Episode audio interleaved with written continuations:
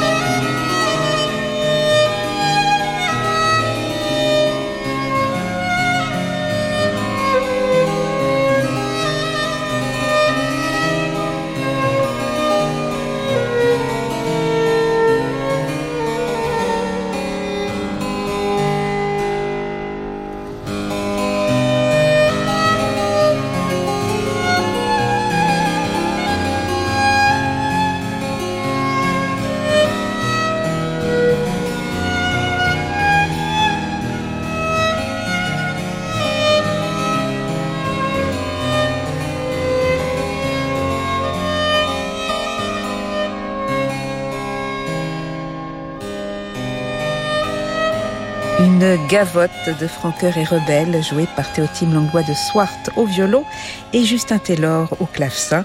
Un extrait d'un album qui sortira vendredi chez Alpha, alors que Théotime Langlois de Swart sera en concert avec l'Orchestre national de Metz sous la direction de Marzena Diakoun et sous les micros de Radio Classique.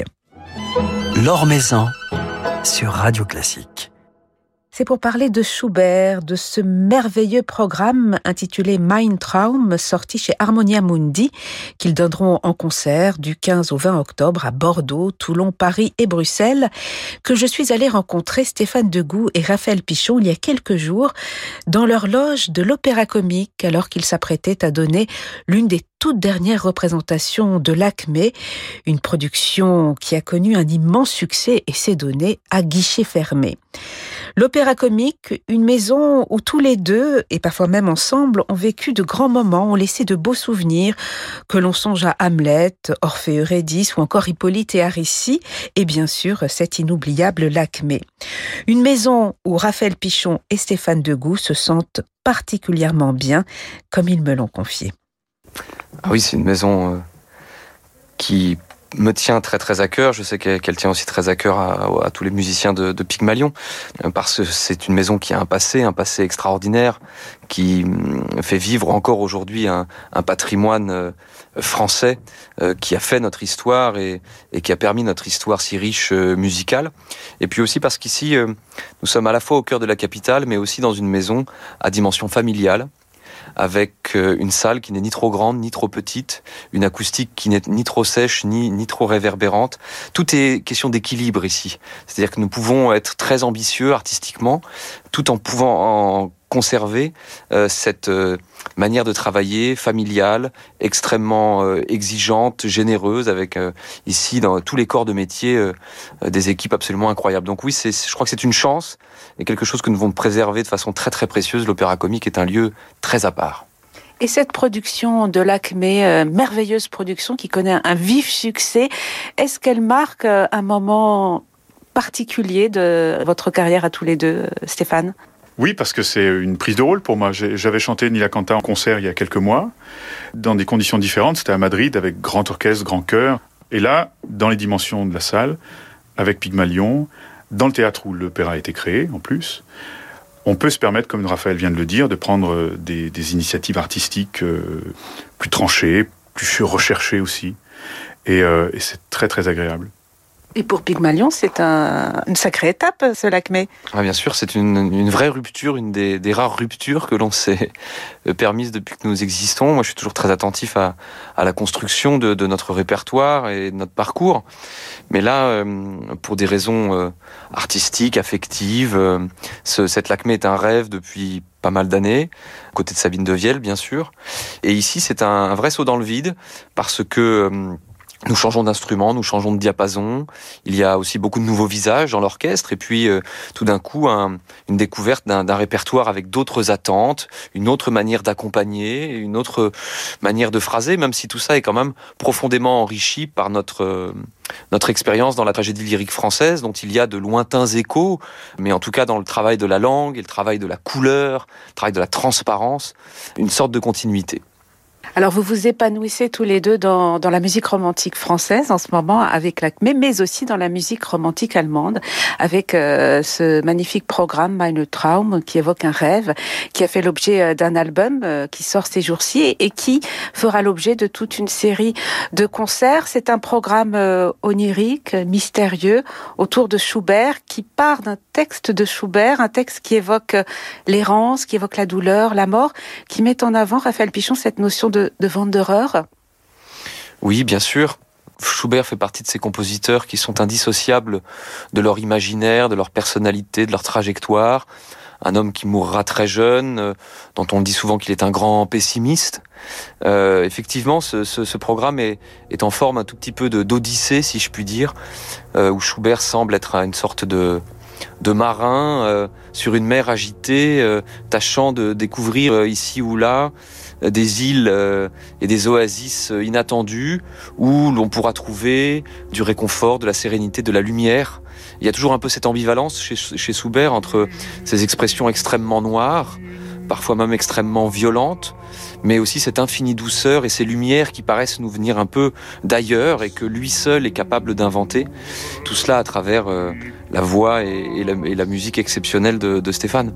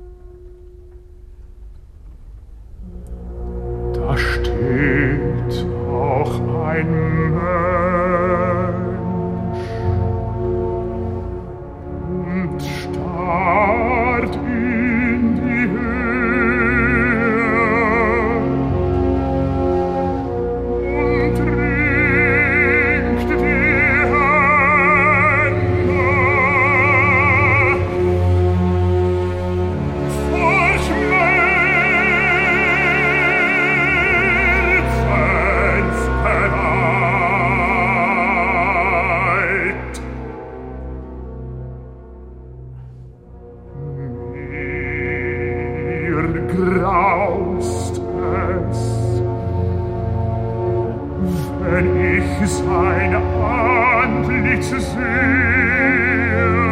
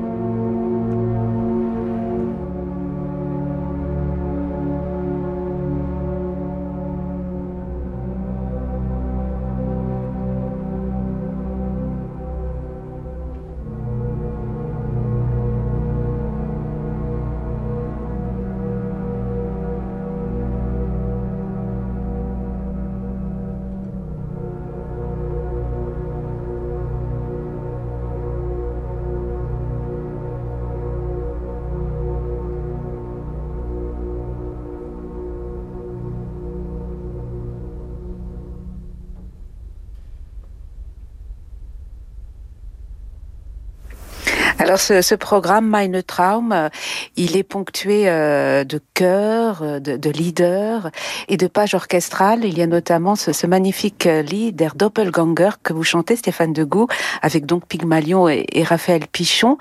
Comment se situe-t-il ce lied justement dans cette construction dramatique? C'est peut-être le plus fou, le plus saisissant en fait, où le narrateur, le personnage qui est là dans cette maison inhabitée se retrouve face à un fantôme il se trouve face à lui-même en fait. Et là on est dans, on est vraiment à, fleur de folie qu'on est, on est sur le point de passer de l'autre côté en fait. Ce qui va un petit peu quand même euh, donner une couleur à tout le programme euh, dans le fond. Euh, on est dans une recherche, on est quelque chose d'un peu métaphysique aussi du sens de la vie, de, qu'est-ce que tout ça veut dire, où on en est, etc. Mais ce doppelganger est effectivement très puissant, vraiment puissant et pas seulement euh, vocalement. Et puis c'est euh, pour euh, Schubert, c'est l'un des seuls six leaders sur des poèmes de Heine. Et c'est dans les derniers, puisque c'est dans le Schwanengesang. Donc c'est vraiment ses dernières productions. Donc une, une, maturité presque précoce vu l'âge auquel il est décédé, et un, voyage dans la production de Schubert qui est aussi extrêmement saisissante, en fait. Moi, étrangement, j'ai très très peu côtoyé Schubert, mais dès le conservatoire, j'ai, je me suis frotté à ces six Heine, en fait. Je sais pas, il y avait un rapport assez évident, déjà, et moi étant jeune, je ne sais pas pourquoi ça a fonctionné, alors que d'autres, plus légers, plus faciles d'accès d'une certaine façon, étaient assez obscurs. Et, euh, et le, danger avec Schubert, c'est de, c'est de trop en faire, c'est, de, c'est d'être dans les sbroufs, c'est d'être dans les faits. Il faut, laisser, il faut le laisser faire tout seul. Et c'est la, grande difficulté. Et c'est quand ça marche, c'est, ce qui le rend extrêmement euh, fort et, euh, et impressionnant. Et puis vous en, interprétez une version orchestrale, c'est Franz Liszt qui a orchestré ce lead de Schubert. Qu'est-ce que cela change d'être euh, enveloppé par l'orchestre quand vous chantez ce Doppelganger? Oh, ça change beaucoup parce que ça donne une, une espèce de, de, coussin, une pâte dans laquelle je peux vraiment me, me, me lever aussi. Et puis, ça donne des couleurs différentes, parce que Liszt était quand même aussi une espèce de peintre comme ça, d'orchestrateur, de, de, choses qui sont suggérées dans, dans, le piano, mais qui sont seulement suggérées, alors que là, Liszt, il va avec des vraies couleurs franches, de timbres, d'instruments précis, etc. Donc ça donne des clés aussi à, l'interprétation, ou en tout cas à se, se, laisser aller dans une direction plutôt que dans une autre. Ce qui change aussi, c'est la tonalité, parce que Liszt a orchestré le le lead dans sa tonalité originale pour ténor, ce qui est quand même assez aigu pour moi, mais du coup ça lui donne un impact vocal vraiment puissant. Alors que quand je le chante avec piano, je le transpose en dessous pour au contraire retrouver une peut-être plus intimité et quelque chose de plus intérieur. Mais euh, oui, il faut, faut, se laisser embarquer par, euh, par l'interprétation que Liszt a fait lui-même de Schubert en fait. Alors ici, Raphaël Pichon, vous dirigez à la tête de Pygmalion un, un orchestre listien, vous dirigez euh, un orchestre schubertien aussi. Ces couleurs de, de la musique romantique euh, orchestrale allemande, qu'est-ce qu'elle vous apporte et comment se situe ce répertoire dans, dans l'évolution de votre travail avec Pygmalion? Tout d'abord, je crois euh, un incroyable sens du récit. Le récit que nous avons appris à connaître et que nous avons côtoyé pendant des années. Je parle du récit de, de, ensuite de Buxtehude, de Bach, que nous avons beaucoup, beaucoup euh, côtoyé. Je pense aux cantates, aux passions, à ce drame euh, inhérent à toutes ces histoires et ce drame cultivé, Bach en premier, qui sait mieux que personne euh, tendre l'arc de, de, tous ces récits. Et ici, effectivement, chez Schubert, la découverte, il y a quelques années, de ses nombreuses tentatives d'opéra, puisqu'il a écrit près de 14 opéras qui sont, à l'exception d'un, restés tous inachevés, et d'avoir été saisi que Schubert semblait extrêmement mal à l'aise dans les grands canons et les grands codes de ce qu'était l'opéra viennois de cette époque-là. Souvent, ses partitions sont décevantes. Et très souvent, il y a à l'intérieur de ces opéras des moments où le livret s'écarte du récit pour proposer par exemple du théâtre dans le théâtre, une histoire dans l'histoire. Et une sorte de, de fuite, une sorte de, de brèche qui s'ouvre à l'intérieur duquel tout d'un coup Schubert livre toujours d'incroyables chefs-d'œuvre. Parce qu'il se rapproche d'un exercice qu'il connaît mieux, qui est celui du lit, du micro-récit. Et tout d'un coup, son orchestre prend vie. Tout d'un coup, l'arc se tend et nous avons là une collection de pépites qui nous racontent encore toujours plus du génie de Schubert. Et c'est exactement ça qui a motivé euh, l'idée de ce, de ce parcours et de ce disque euh, avec Stéphane.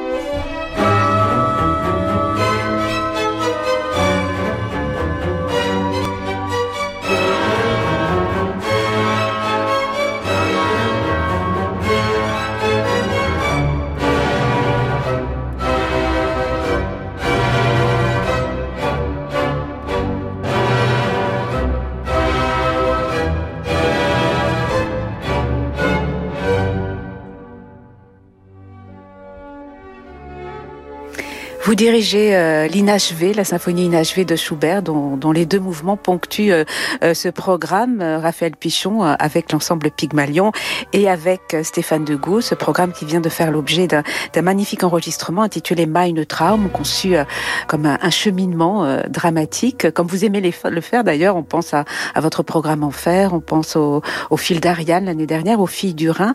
Ce programme, vous allez le donner en, en concert, donc ces prochains jours.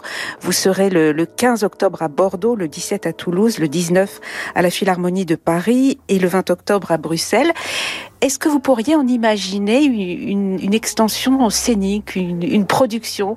Euh, On est ici à, à l'Opéra Comique. Vous pourriez imaginer de, de construire un, un, spectacle autour de ce programme ou, ou d'un autre programme de ce type avec la musique de Schubert?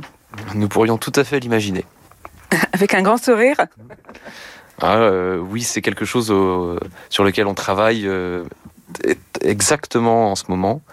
Mais je crois qu'il y a une matière extraordinaire et j'oserais même dire une sorte de nécessité, de responsabilité, de d'imaginer ce que Schubert a, a, à nous dire aussi sur scène, à partir de cet incroyable matériel euh, opératique qu'il nous a livré, mais, mais aussi à partir d'autres euh, substances orchestrales, vocales. Et c'est un, c'est un rêve. Euh, je dirais que ce, ce Mindtram en est la première expression et, et l'idée d'une expression scénique euh, aux côtés de Stéphane nous, nous anime en ce moment. Oui.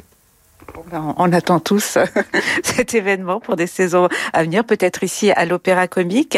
Donc vous ne vous quittez pas en ce moment, Stéphane Degout et Raphaël Pichot. Après l'ACME, il y a donc cet enregistrement et cette tournée euh, autour euh, de Schubert. Euh, et ensuite, alors c'est vrai que votre répertoire s'élargit considérablement, mais vous n'en oubliez pas les fondamentaux, notamment la musique de Bach et même la famille Bach que vous dirigerez cette saison, Raphaël Pichon.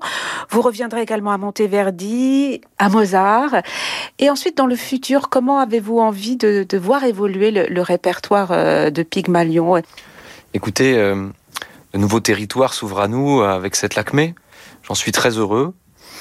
Je crois que la musique française restera toujours très très chère euh, dans mon cœur, notamment parce que nous avons cette chance de, ce long maintenant compagnonnage avec l'opéra comique, qui est un lieu où, qui appelle naturellement à continuer à, à y présenter et à y défendre les répertoires français. Donc euh, mon désir, il est, il est multiple. C'est que je suis attiré par grand nombre d'extraordinaires de, musiques et œuvres, mais c'est de continuer à, à tirer le fil des, des différents différentes histoires, des différentes cultures que nous travaillons régulièrement. Je pense euh, aussi bien aux racines de l'opéra en Italie et à, aux premiers laboratoires qui ont, qui ont pu voir naître l'opéra, le, avec lesquels nous, nous, allons avoir beaucoup de projets dans, dans les années à venir. Bien évidemment, euh, toujours beaucoup de projets autour de Bach, avec ce projet des chemins de Bach dont vous venez de parler, qui est un projet sur trois ans, qui est un projet très ambitieux et qui nous amènera jusqu'à une sorte de pèlerinage final en, au printemps 2024. Et puis, euh, l'opéra romantique dans toutes ses expressions, les rendez-vous manqués entre l'opéra un public à une époque donnée Qu'est-ce que ces rendez-vous manqués peuvent ouvrir comme perspective pour nous aujourd'hui? Euh, Le répertoire français, la création aussi, que j'aimerais euh, que l'on ouvre. Il y a différents projets de création euh, pour instruments d'époque dans les années à venir. Donc tout ça est un petit peu, vous, paraît sûrement un tout petit peu foutraque, mais en fait, toutes ces, lignes se sont dessinées petit à petit depuis 15 ans. Et avec les musiciens de Pygmalion, nous, nous continuons étape par étape la la découverte et le, et le, et le travail. En tout cas, c'est un parcours que l'on suit avec, avec beaucoup d'intérêt, comme le vôtre. Stéphane Degout, le prochain rendez-vous, ce sera Eugène Onéguine à Bruxelles. Enfin, Eugène Onéguine, c'est le premier, puisqu'il a été repoussé. Mais oui, enfin. C'était euh, le premier, on avait commencé les répétitions à Toulouse. Et on a été euh, arrêté euh, en cours de route. Et on a décidé de le reporter à, à la saison 23-24. Donc le premier, ce sera pas Toulouse, mais ce sera Bruxelles, effectivement. Et là, je retrouve euh, Laurent Pelli, qui sera la mise en scène. Euh, je retrouve La Monnaie, où j'aime beaucoup travailler, un peu comme à l'Opéra Comique. C'est un théâtre euh, à ma taille, disons. Et puis un, répertoire, répertoire russe que j'ai très très peu exploré. Première tentative, La Dame de Pique, il y a deux ans aussi, qui est tombée à l'eau parce que début Covid, etc. Et puis voilà, j'espère que cette fois je touche du bois et que ce sera la bonne.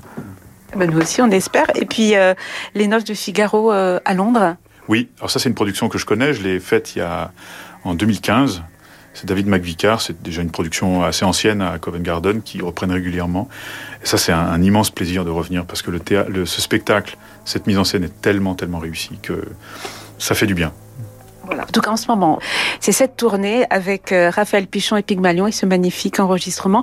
Merci beaucoup à tous les deux. Merci infiniment. Merci à vous, Laure. Merci. Merci bien.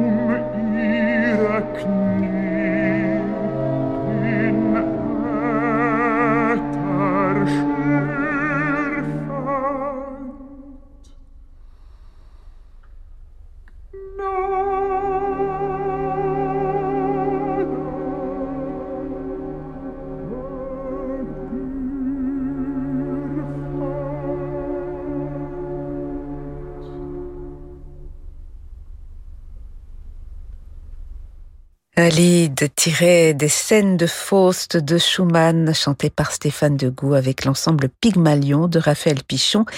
Un nouvel extrait de cet album Mein Traum, imaginé par euh, Stéphane Degout et Raphaël Pichon comme un parcours dramatique à partir d'une lettre de Schubert évoquant l'errance, un album qui vient de paraître chez Harmonia Mundi et un programme qui fera l'objet d'une tournée de concert le 15 octobre à Bordeaux, le 17 à la Halograin de Toulouse, le 19 à la Philharmonie de Paris et le 20 à Bruxelles. Voilà, c'est la fin de ce journal du classique. Merci à Matteo Catizon Berardi pour sa réalisation. Demain, c'est le clarinettiste Raphaël Sévère qui sera à notre micro. Il viendra nous présenter son bel album Mozart. Mais tout de suite, je vous laisse avec Francis Drezel. Très belle soirée à l'écoute de Radio Classique.